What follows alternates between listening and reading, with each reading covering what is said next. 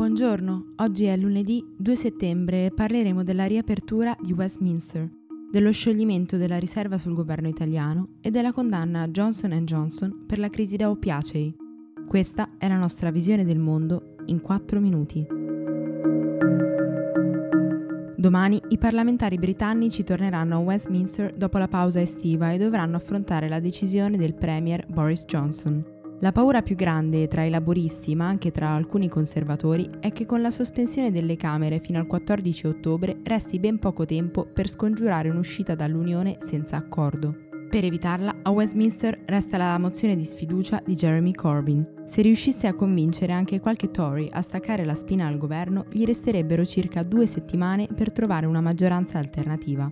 Grazie a questa dovrebbe votare una legge che renda obbligatoria l'estensione dell'articolo 50 del Trattato di Lisbona in caso di no deal. Se non dovesse riuscirci, si andrebbe a elezioni.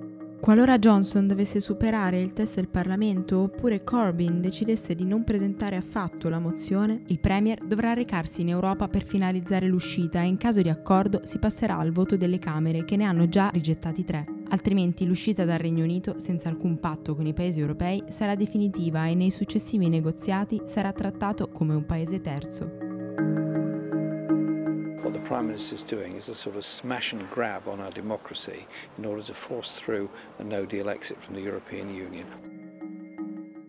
No, well, that's, that, that is uh, completely untrue. If you look at what we're doing, we're bringing forward a new legislative programme on crime, on hospitals, uh, making sure that we have the uh, education funding that we need. And there will be ample time Lo scontro dialettico principale di questa crisi è proprio tra Johnson e Corbyn. Mentre il primo sostiene di aver sospeso il Parlamento per occuparsi di questioni urgenti come i fondi per l'educazione, il sistema sanitario e la lotta al crimine, il leader dei laburisti accusa il Premier di aver forzato la democrazia per evitare una discussione sulla Brexit.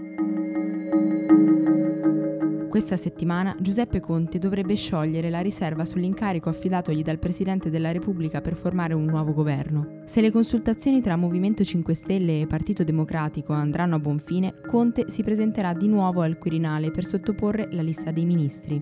A quel punto, dopo la nomina da parte di Mattarella e il giuramento, il nuovo esecutivo dovrà misurarsi con le Camere. Il numero minimo di parlamentari per formare una maggioranza è di 161 al Senato e 316 alla Camera.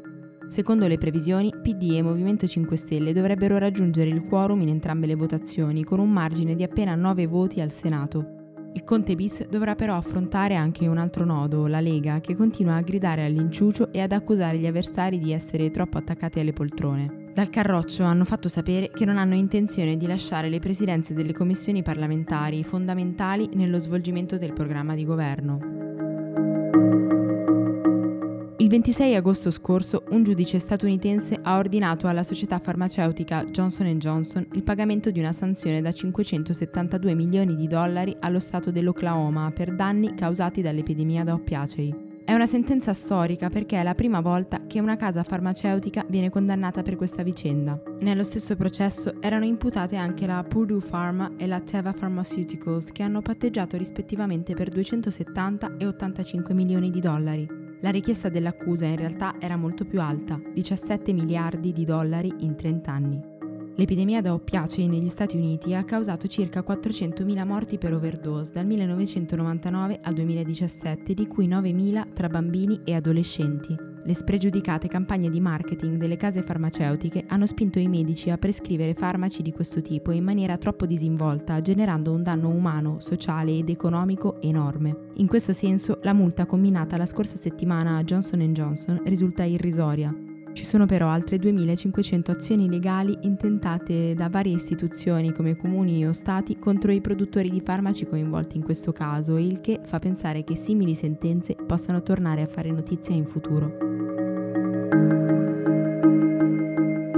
Per oggi è tutto. Da Antonella Serrecchia e Rosa Uliassi, a domani.